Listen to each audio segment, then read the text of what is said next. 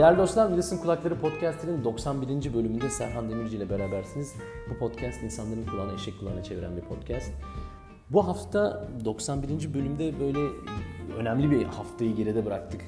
Dünyada, dünyanın karman çorman bir hal aldığı, savaşların, nükleer bombaların konuşulduğu böyle Allah'ım nasıl bir evrene düştük, nasıl bir dünyaya düştük e, sorularının e, çarpıştığı bir zamana denk geldik.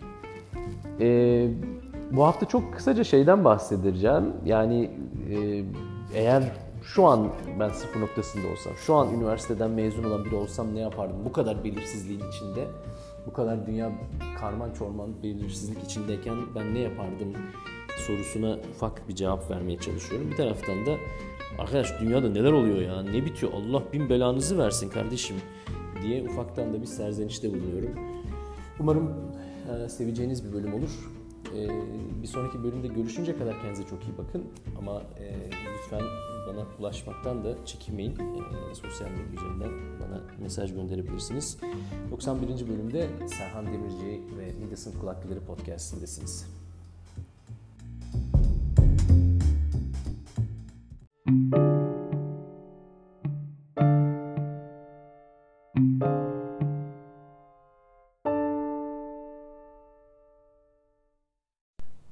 Aralar sürekli aklıma gelen bir soru şu.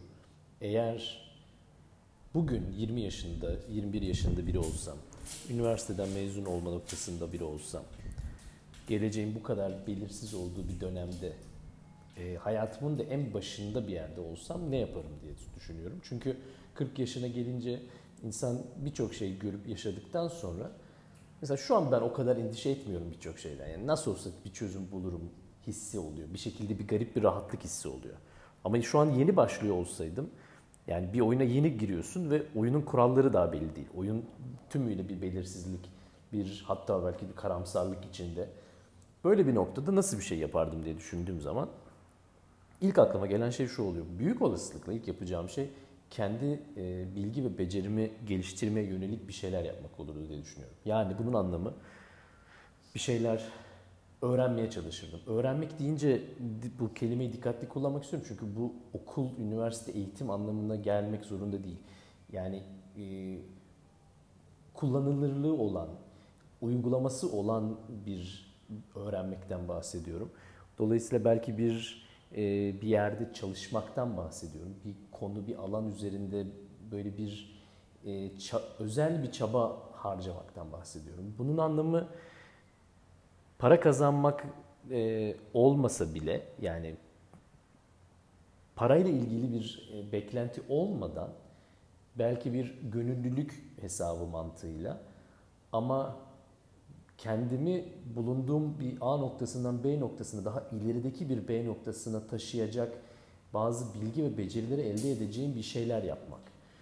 Bu belki e, bir atıyorum merak duyduğum bir alanda ki çalışan bir ustanın yanına e, ücretsiz bir çırak olarak gibi girmek olabilir. Bu ilgi duyduğum bir alanla ilgili herhangi bir çıkar beklentisi olmadan tümüyle gönüllülük mantığıyla o konuya kendimi adamak, o konuya zaman ayırmak gibi bir şey olabilir. Böyle bir şey yapardım diye düşünüyorum. Yani çok fazla şeye girmeden, çok fazla büyük bir beklentiye sahip olmadan ama kendimi böyle bir çırak e, şeyine, felsefesine ve mantığını alarak bir, bir adım birilerinden bir adım daha ileride durmamı sağlayabilecek bazı kazanımlara uğraşırdım. Şimdi iş bulmak kolay değil. Mezuniyet sonrası ortalık karman çorman zaten yani her, herkes birbirine girmiş durumda. Kimse de ay gel şurada bir şu masaya da sen otur e, demiyordur. E böyle bir durumda evde oturacağıma dediğim gibi bir yerlere bir şeylere yapmaya çalışırdım. Yani evde oturmak, o evde oturarak zamanımı boşa harcayacağıma gider bir yerde e, bir şeyler öğrenebileceğim ya da belki keyif alacağım yani sadece öğrenmek yani değil bu dediğim gibi kilit kelime. Keyif alacağım bir şey bile olsa e, boşa geçirmezdim yani zamanımı. Bir şey yapmaya çalışırdım. Zaten evde boş oturuyorsun diye sana para mı veriyorlar? Gene vermiyor. Yani hani bir yere gidip gönüllülük hesabıyla çalışmanın hiçbir e, negatif ya da bir kayıp noktası yok. Evde de oturuyorsun. Evde o boş oturacağını bari git bir yerde birilerine bir yardım et. Yani bir, bir kazanç, bir kazanım sağlar, sağ bir şey olsun. Bir, bir şey olsun yani. Bir şey yapıyor o. Öyle düşünürdüm. Ki aslında e, çok da e, bu kadar ciddi değildi belki durum o zamanlar ama benim üniversiteden mezun olduğum dönemde de zaten gene bir krizin içindeydik. Zaten kriz bitmez yani bizim coğrafyada. O zaman da bir kriz vardı. Ben hangi krize denk geldiğimi şu an tam hatırlayamıyorum. 2002 mezun olduğuma göre büyük ihtimalle Ecevit'in anayasa atması krizine denk geldim ben herhalde. E, e, Ecevit miydi? Tabii lan tabii bir anayasa manayasa attılardıydı. Ahmet Necdet Sezer'le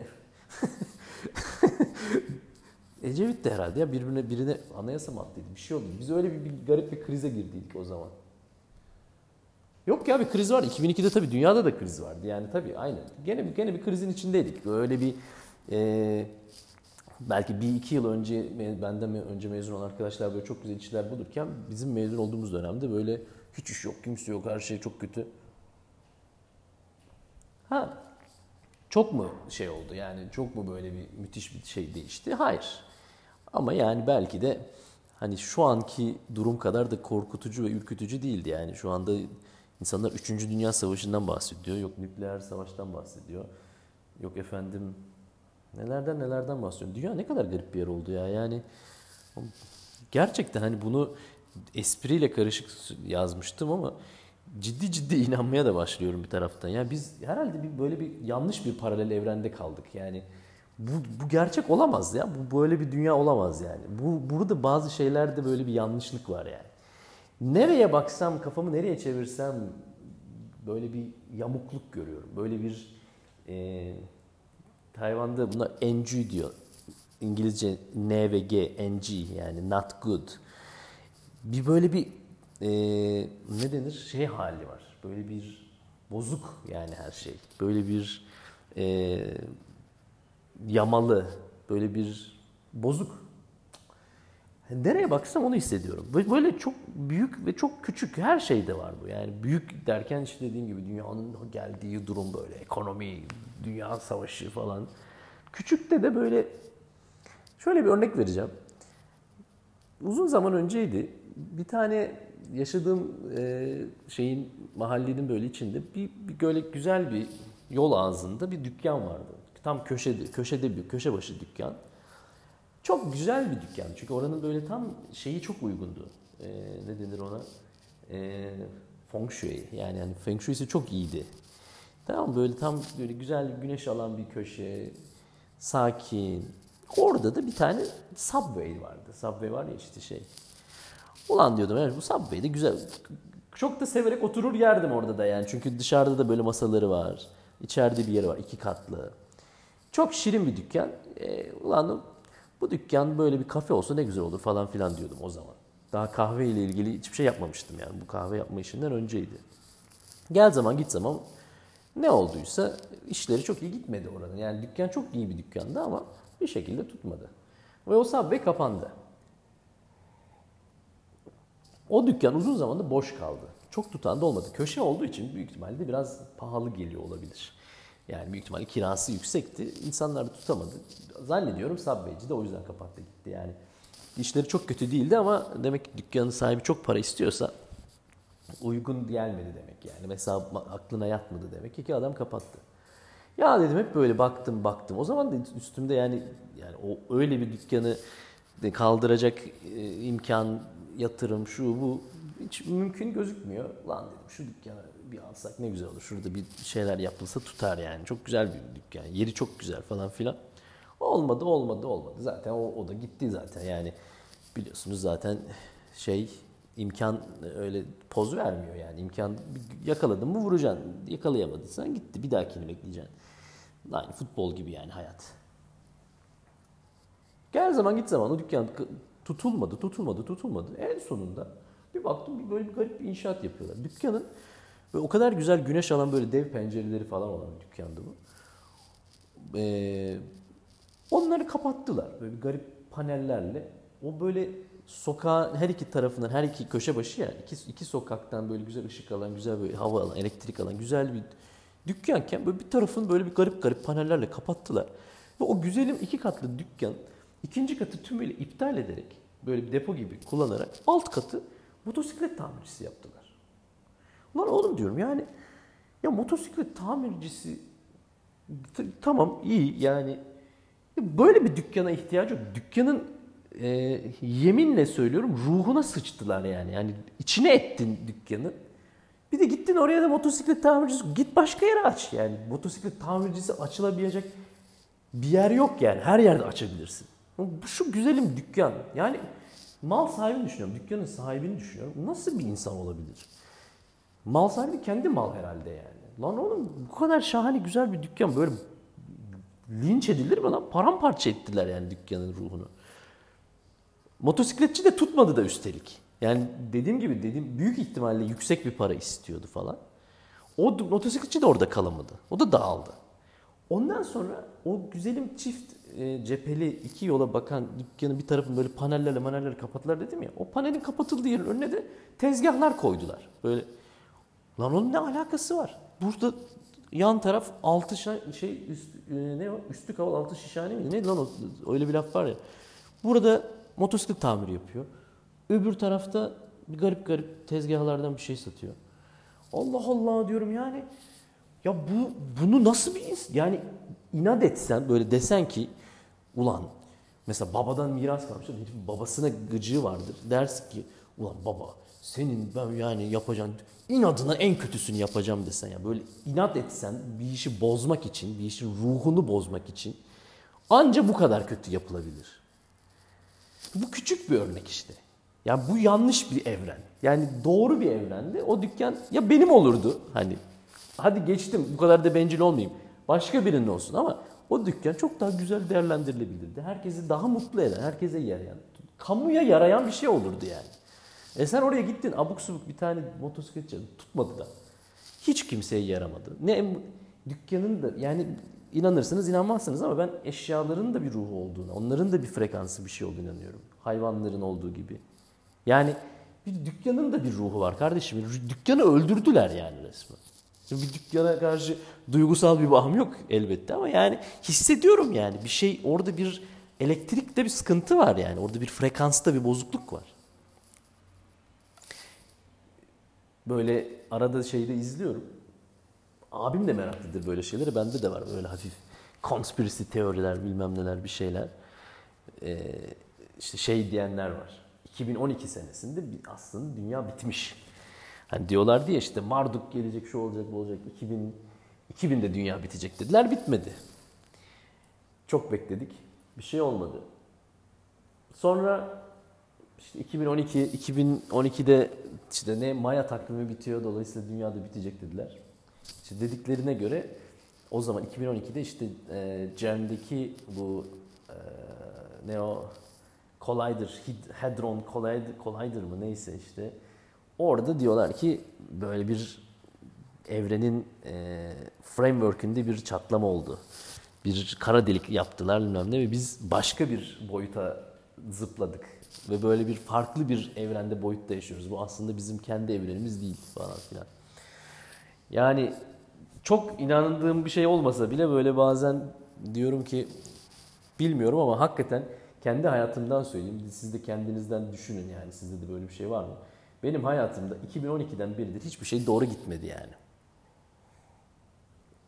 Hep mi kötü oldu anlamında söylemiyorum. Böyle bir karamsarlık anlamında söylemiyorum ama yani 2012 gerçekten böyle bir milat olarak kalın, alınabilir gibime geliyor. 2012'den beridir yaptığım ya işlerde hep böyle bir yanlışlık hissi var. Böyle bir yamalı her şey. Böyle bir defolu. Defolu mal yani. Encü işte demin dediğim. Her işte yani. insanlarda, insanların düşüncelerinde, düşünce yapısında, yeni gelen kuşağın tarzında. Ya kimse zorun zorun şey alınmasın yani şey anlamda söylemiyorum bunu. Yer, yermek anlamında söylemiyorum ama yanlış yani. Her şeyde bir yanlışlık var. Her şeyde bir böyle olmaması gerekir ya hissi var. Bunu e, bugün 20'li yaşlarında olan arkadaşlar hissediyor mu bilmiyorum. İlla ki yaşı biraz daha büyük olanlar zannediyorum daha çok hissediyordur. Çünkü kıyaslama şansı olduğundan dolayı. Yani bu bir jenerasyonsal bir mesele değil. Yani öncesini de bildiğimiz, hatırladığımız için belki yaşı biraz daha büyük olanları daha iyi anlayacaktır o hissi. Bilmiyorum ama garip geliyor yani. Ben kendi hayatımda, özel hayatımda e, yaşadığım sıkıntıların, sorunların çoğunu hep kendime buluyorum sorumluluğunu tabii ki. Yani kimseyi suçlayacak halim yok. E, insan her ne olursa olsun kendinden sorumludur. Yani kendisi sorumludur her şeyden. Dolayısıyla başka bir insanın kötülüğüne bile maruz kalsan gene e, başkalarına parmak gösterip onları suçlamak doğru bir yaklaşım değil. İnandığım bir şey bu. Daha önceden de konuştuğum bir şey bu. Stoik olmanın gerektirdiği bir şey bu yani.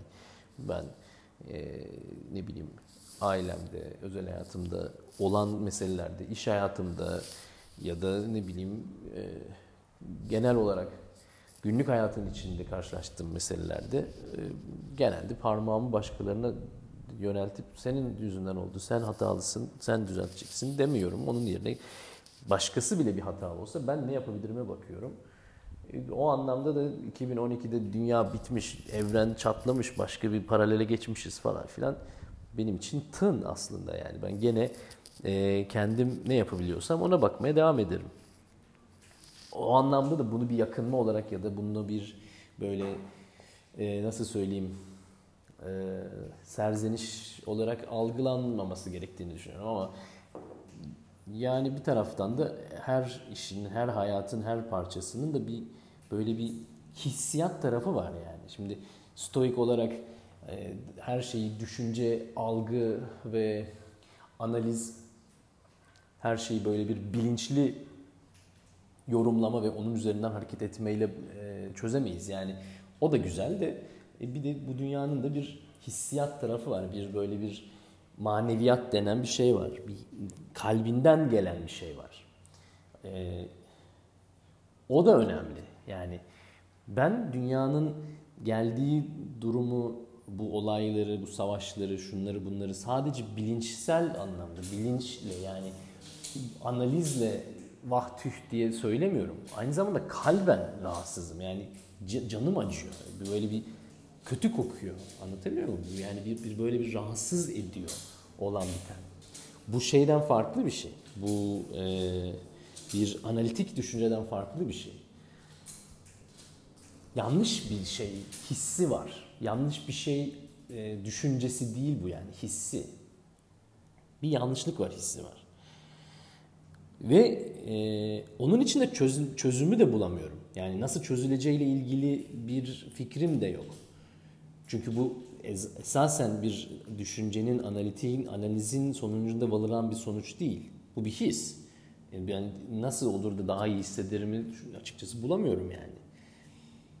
Tabii ki ben hani olduğum elimden geldiğince olabildiğim kadar daha olumlu olmaya çalışıyorum ya da ne bileyim e, duygularımı e, duygunun da değiştirilebileceğine inandığım bir şey olduğu için yani duygu, düşünce insanın kontrol edebileceğini kontrol edebileceği bir şeyler olduğunu inandığım için e, kendimi böyle hafif biraz böyle bir down hissettiğim zaman biraz böyle bir çok modum yerinde olmadığı zaman onu böyle düzeltmeye çalışmak, kendim kendime e, teşvik etmek, kendi kendimi böyle bir e, ayağa kaldırmak. Hadi abi yani hadi hadi falan yapabilmek. E, sevdiğim şeyler, yapılabildiğine de inandığım şeyler. Herkesin de yapabileceğine inandığım şeyler. Ama yani zor giderek zorlaşıyor. Yani hani böyle oyunun her level'ında böyle daha e, zor bir noktaya ulaştığını hissediyorum. Velhasıl umarım savaş ve bu tip e, acılar çok uzun sürmeden biter açlık, sefalet e, hayatımızda ol, yer, yeri olmaz. Yani e, öyle ümit etmek istiyorum. Çok öyle gözükmüyor. Umarım bu savaş e, ve onun savaştan etkilenen insanların yani düş, ha, düşüncesi bile beni rahatsız ediyor onların şeyi. Ben biliyorsunuz bu konularda böyle politik şeylerde çok fazla yazıp çizen biri değilim çok fazla konuşan biri değilim. Çok anlamadığım için yani en temelde çok fazla takip etmediğim konular olduğu için çok e, fikir beyan etmeye kendimi hak görmediğim için çok fazla yazıp çizmiyorum ama yazıp çizmiyor olmam e, şeyde anlaşılmasın yani sallamadığım ya da umursamadığım anlamında yorumlanmamalı. Ben sadece bu konularda çok fazla bir şey söylemeyi tercih etmiyorum. Söylememeyi tercih ediyorum diyeyim ya da. Ee, o çünkü e, hani çıkar cep telefonunu diyen amcalardan olmak istemem. Çok e, aradaki çizgi, aradaki ayrım çok ince çünkü. Yani e,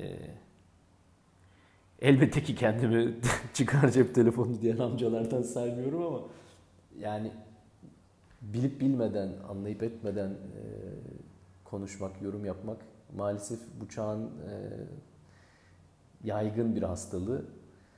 E, ben de o hastalığa karşı kendimi korumaya çalışıyorum yani çok da bilip bilmediğim konularda atıp tutmamayı tercih ediyorum. Yoksa çünkü o zaman gerçekten şey olur yani. Çıkar tep telefonunu diyerek konuyu özetleyen amcalardan olmamak lazım yani. Her konunun çok büyük derinliği var yani. O kadar kolay değil her şey. Bir telefonunu göreyim de hiç bitmiyor. Öyle düşündüğüm, öyle inandığım için de e, kendimi de bir anlamda e, çok fazla kendimi de çok fazla ciddiye almıyorum. Siz de beni çok ciddiye almayın yani. Ay işte böyle sevgili dostlar.